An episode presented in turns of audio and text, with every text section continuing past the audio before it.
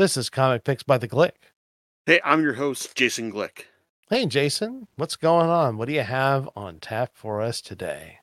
Well, it's like today. It's like it's the uh, I don't know if you could call it like the abrupt ending or it's just like, hey, you kind of reach this natural ending like ahead of time. But you know, I'm going back to like an author who I've like you know featured on, like on this podcast and on the blog a lot, and that's Scott Snyder.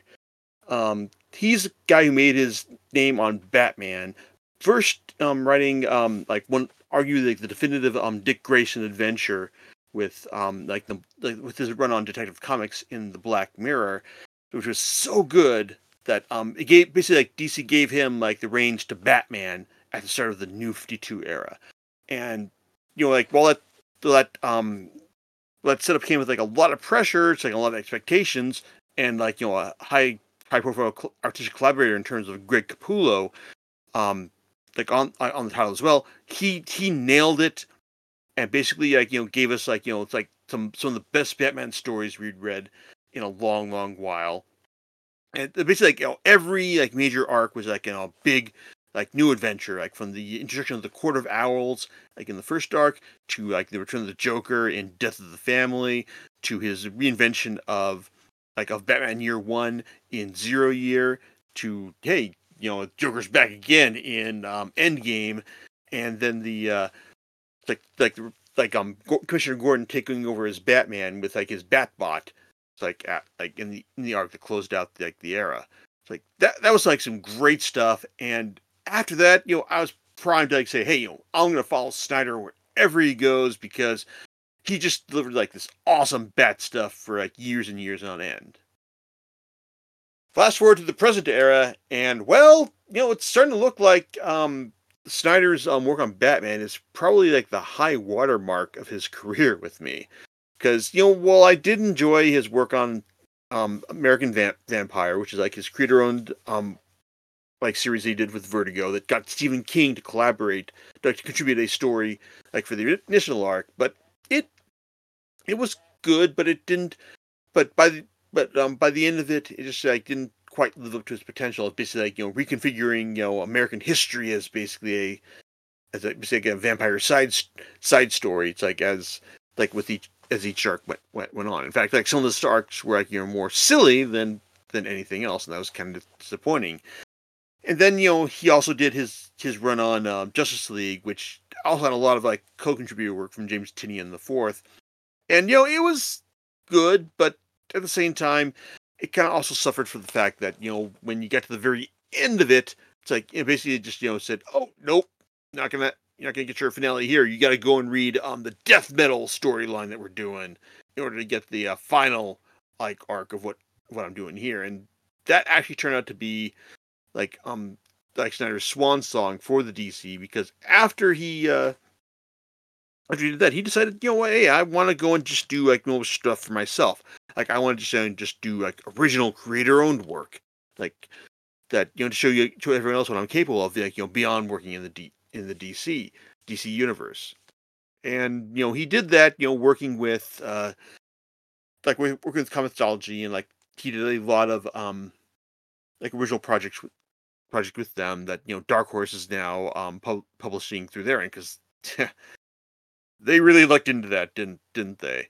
But um, I uh, I was not necessarily impressed with a lot of the stuff they did. Like um, his follow up um miniseries with um Greg Capullo called We Have Demons just had felt really uh safe and by the numbers in terms of a uh, organization that's set to um like you know fight like fight demons that oh turns out there's a traitor in the ranks and oh my god we got to find out who it is and that was that was kind of disappointing. And then there was like Night of the Ghoul, which you know had a uh, interesting like um like um filmic setup, but then just kind of like you know just didn't do anything in- interesting with with its setup by like by the end. Just like felt like really conventional. It's like in in, in formulaic to the point where it's like I like the he's got other like you know like um like uh, digital comics to print stuff lined up with uh with with Comixology via Dark Horse, and I just don't really feel like all that interested in seeing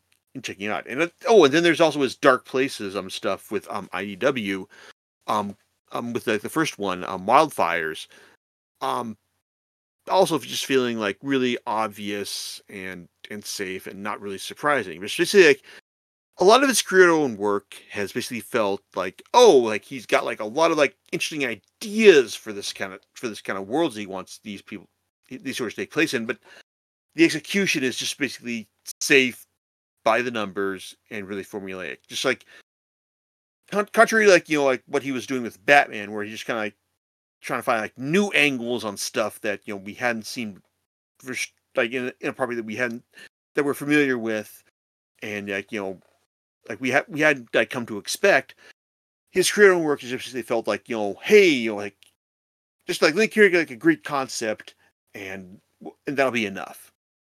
And that's kind of like really been disappointing. And like I've really not felt like compelled to find to follow what he's been doing like to the like you know like as things are going going forward. Well the exception though is with this series um nocterra which is what he which is what he's been working on with um, with artist Tony Daniel and a couple other collaborators such as a Denys Cowan, uh, Francis Manapul, and Liam Sharp on very special issues. But Daniel has been like the main artistic collaborator on this series, which has run for um, 16 issues and three three specials, and it's basically reached its um, conclusion with um, this with this third third volume. Um, it's in the solicitations. It was described as the end of the first cycle of Nocterra, but you know, it's like I uh, honestly kind of wonder, is like you know, like it it reaches like a pretty definitive conclusion for the story it's telling, to the point where it's like, hey, you know, if there's going to be more Nocterra after this, then it's going to be very very different than what's come before. Um, maybe it'll be more interesting, but I don't know. It's like Snyder's creator own um stuff to this point is not um inspired much confidence if I'm being honest here. But as far as Nocterra goes, well, you know, like it's got a really solid, interesting concept. Probably something that I uh, would have been much more invested in if it had hit me in my teenage years because it's got like a nice sense of absolutes, like you know, absolute good, absolute evil, like in this like in this strange new world, which is like um defined by the big idea of what if the sun went down one day and did not come up.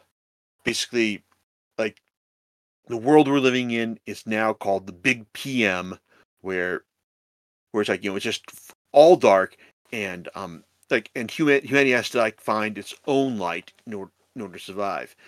Um, this can be like through very various means, where it's like through a uh, town that's like basically was serving as a light light bulb factory and is able to generate like all the light bulbs at once. Or what about a uh, kind of like you know that was like a drive-in theater center and just like was able to just you know pull out all the uh, like all the movies at once on it's like on various screens. It's like or just like you know some towns that had like you know very like very power powerful sun sun lamps.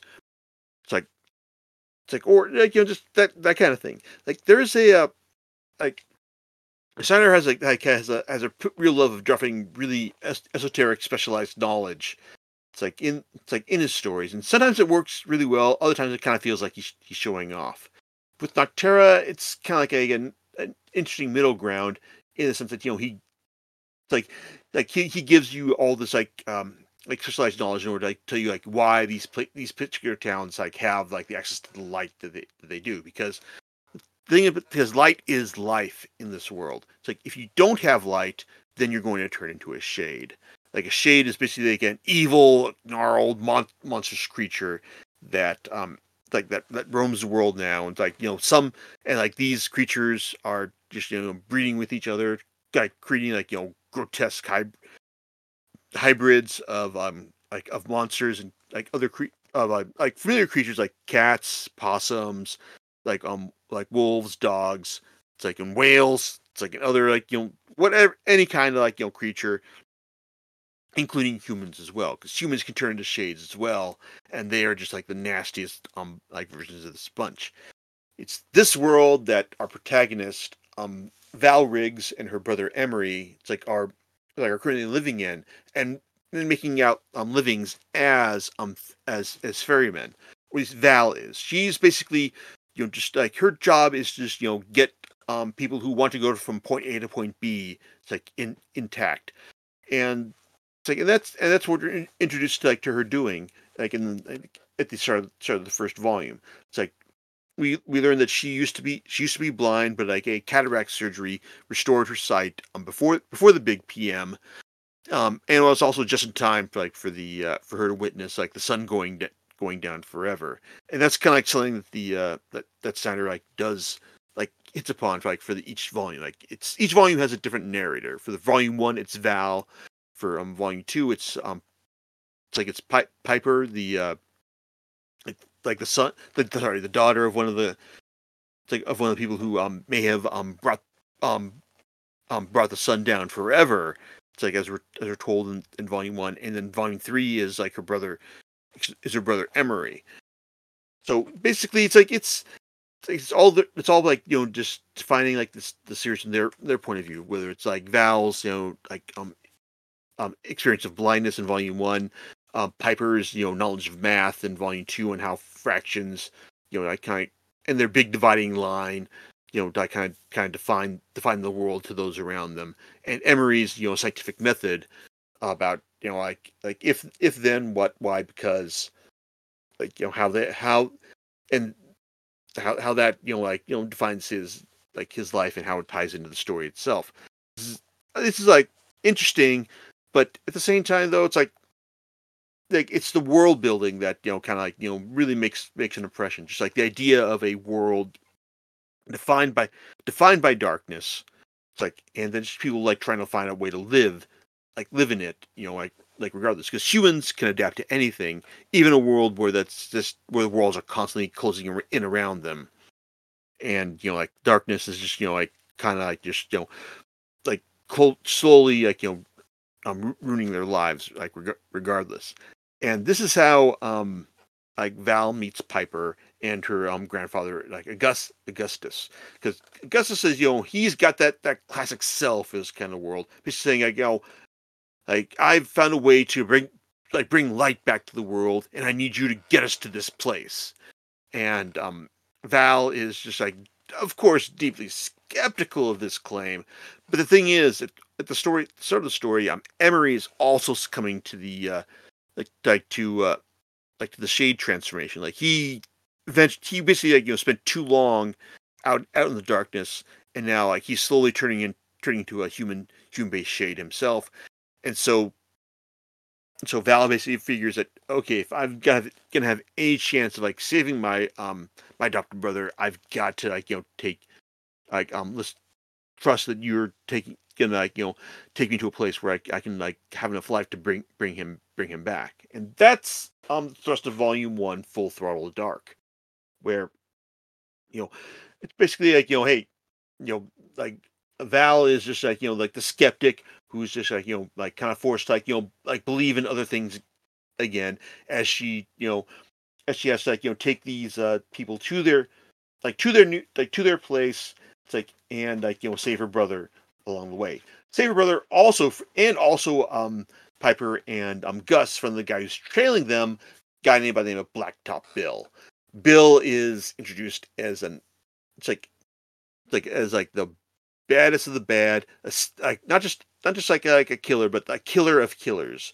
We're we're told um, early on in Volume Two, like in his special, that he was basically like a hitman who killed other hitmen for the mob. That's how bad he was, really. But also, like that was just his day job. I mean, his what he did for fun was just you know try and track down people who had survived, um, like traumatic events. Like like like basically their plane went down and they were the only ones who survived you know, he just you know go and try and like kill them on the day that they're just trying to celebrate their their their survival. That's how bad this guy is, and it's like, and yeah, he's like he's meant to be like you know like evil above evil, like me like bastard above bastards of, anything else. Even though like the, the most distinctive thing about him, like for like you know like for the like the duration of his run, is his all black character design because like contrary to like what everyone else looks like in the series, well, most everyone else, like he is just like a full on like black um design, like just a human guy filled in with black, like on the page. And the person selling this to us is Tony Daniel, who had a um like who had like a run on like on Batman Detective Comics, like illustrating part of Grant Morrison's run, and then also taking over for writer as writer and artist for the Detective Comics during the New Fifty Two era. Um, he is a guy it's like who like has done like like some really good, it's like really distinctive superhero work like for DC o- over the years, and he really um gets a chance to like cut loose like over these three volumes of, of Nocterra. Well, specifically the first volume because I get the feeling with the first volume he had some lead time in order to like make sure this stuff looked really really good, and it and his work on the first volume is like really detailed, really just like really impressive, and like great in how details like the the act the action and whatnot.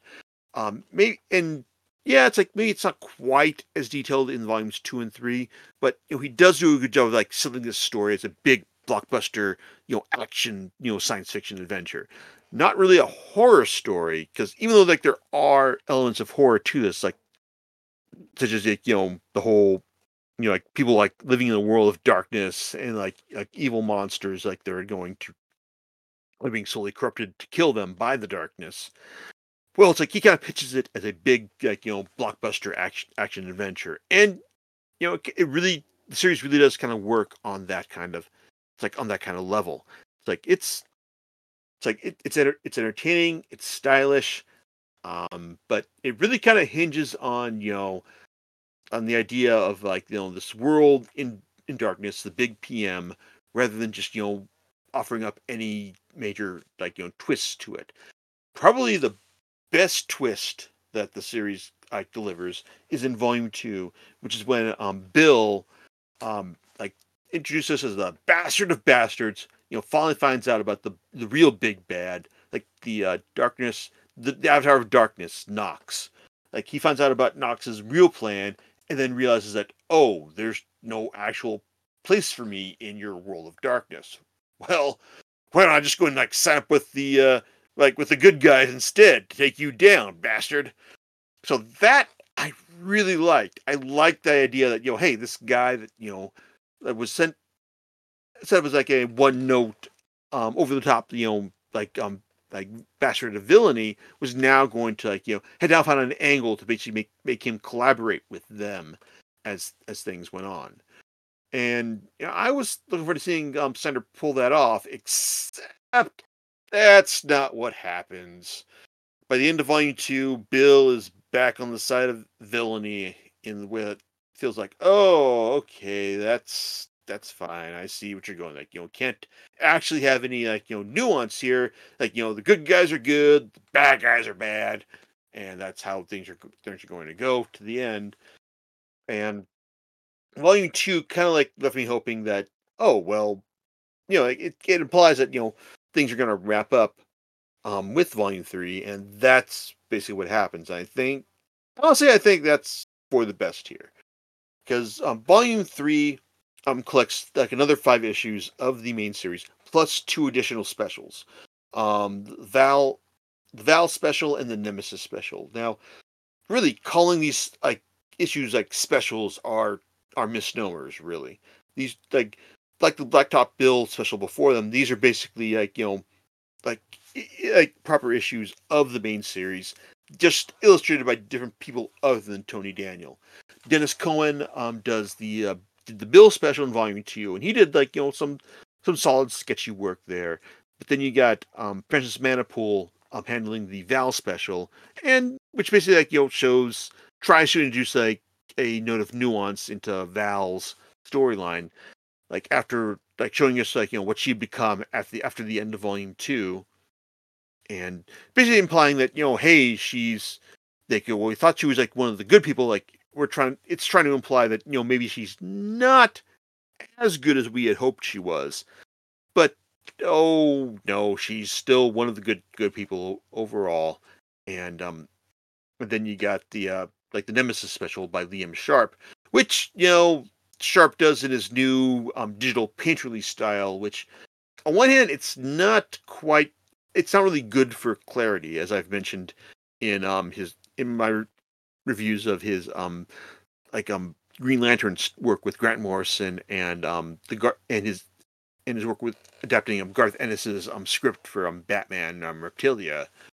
Um this is actually probably like the best version of it that I've seen because it's all about um, Bill chasing um, Emery through his um, through his mind, and it's like it requires like a, a sense of like unreality, something that's more um, like akin to the style of Bill Sienkiewicz, um, like than anything else, and it works like you know for like for the story, but you know it's like it's uh, I will say that you know like it's kind of like more works more because like something that sort of requires a more impressionistic version of horror rather than actual story clarity. So there you go. But basically, uh, with uh, like volume three, no breaks. It's like it basically involves you know like um Val hooking back up with her with her team and everyone just you know going to the uh like the whole like what is the uh the home of like the the people who have like hoarded all the light to this point um Eos. And then them trying to and trying to convince them to uh like unleash this light in order to uh save the world and take out um and take out Nox the avatar avatar of darkness. It's uh you know it's like I think the best thing about this volume I can say is that while Snyder, a lot of Snyder's work has kind of, especially his event stuff with um DC, like in metal and death metal, is that he dude loves to just you know like go like play like like like play up the hopelessness of a storyline to the point where where it's just like you know oh no it's like everyone's like you know failing nothing they do like succeeds and oh wait until the very end when like the uh, storyline de- demands that they succeed in order for there to be like another another storyline after after this.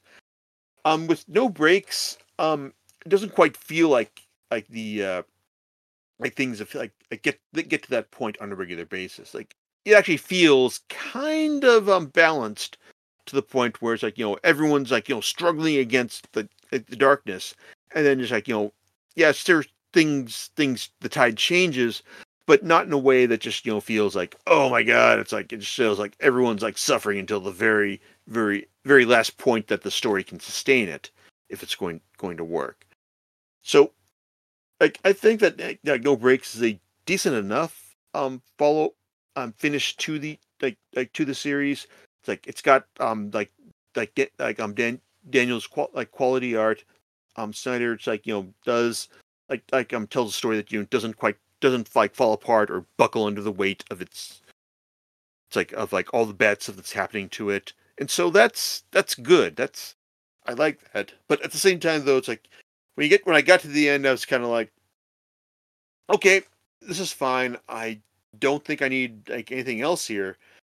And even though like the story like in the solicitations is billed as like you know the end of the first cycle i really can't imagine like you know like the story like you know going eh, like anywhere at like after this like like i mean to be honest like if the story like did have enough momentum or you know if people enough people have been reading it you know i'm sure people it, like we'd be um like I, I wouldn't be doing this podcast right now. I'd be like you know writing up the review volume three to read on the blog and um you know volume four would be like in the offing at this point. But i think that you know like three volumes of this like of this storyline is perfectly fine. And you know if um I was going to give uh like like my biggest issue with this series is that I really kind of after I was done with volume 3 I kept thinking of ways that I would improve the storyline. Now, I know what you're thinking. It's like, Jason, like you're just a podcaster. You're just like, you know, a critic. You're just like like a wannabe influencer. What makes you think you can write um, something better than um, what Snyder and um, Daniel um, have delivered here? And yeah, you're right. It's like, you know, I'm just like I'm just a guy, I'm just armchair quarterback in this. But you know, it's like, hey, you're listening right now, so hear me out. Because I think that um the story would have been much better served if Snyder had committed to um Bill's um face turn in volume two. Basically, like, you know, just like have Bill realize that, you know, Nox had no place for him in this in his new world, and then just re- had him like hook up with with with um Sundog Convoy and I work with them because you know, hey, like you know, fighting against like the ultimate evil produces strange bed bedfellows, and I I would like to see like you know how how everyone like managed their morality. Basically, Bill having to um put his like darker impulses on hold in realize relation that you know I need to like do this if I'm going to like you know like um survive into a world that allows me to indulge all my like, you know desires to kill people, and like everyone in Sundog basically just going like, well, we need this guy because he's got the knowledge and the skills to get us where we're going. It's like you know, and we we've got to live live with that. Just that kind of like tension right there. I wish that you know that kind of tension had been played out more. And also, what if um Val had been um you know like um like posited with like the uh like the the the the, the uh the desire to create to like the the uh, initiative to join join Nox. You know, it's like just the idea that you know she was kind of like you know left hanging like at the end of volume two, and you know what if she was the one who had just been you know like you know cajoled to, to join Nox in his in his unholy crusade. You know, because you know like good people like fail, they buckle under the pressure, and you know what if she had had been um had had wound up having being forced to be given had forced to be given in to like this um overwhelming evil that was like basically posit- like positing like you know like overwhelming with no no way out. What like what kind of what how would everyone else have in Sundog Convoy have dealt with being that way? Would would they have like you know tried to give her the benefit of the doubt only to be killed, or would like you know Bill's presence you know on on their side just basically like real had them realizing that you know hey you know like she's the one of the bad people, and now it's like you gotta like if you want to like save the world, you got to go against her. It's like that's that's what I would have really really liked to have seen for this this story. One that really just kind of played with like you know who is good, who is bad. Can bad people like you know do do good things for the right reasons? Can good people do bad things? It's like if they're like you know pushed pushed to the edge. Nocterra is not really um interested in um in those those kinds of questions. It's basically interested in like you know it's its big high concept world of like you know what if the sun never came up again and how do we get it back? That's um the that that's where it's going. That's what it's concerned with. But so it's it's kind of like if you're interested if you want to read this series you got to think about you know do i want to read like a nice surface level like you know big blockbuster story about you know people bringing light back to the like to the world rather than just you know hey what does it mean to be good? What does it mean to be bad you know when darkness is all around you that's that's how it is. And Nocterra, you know, definitely not bad.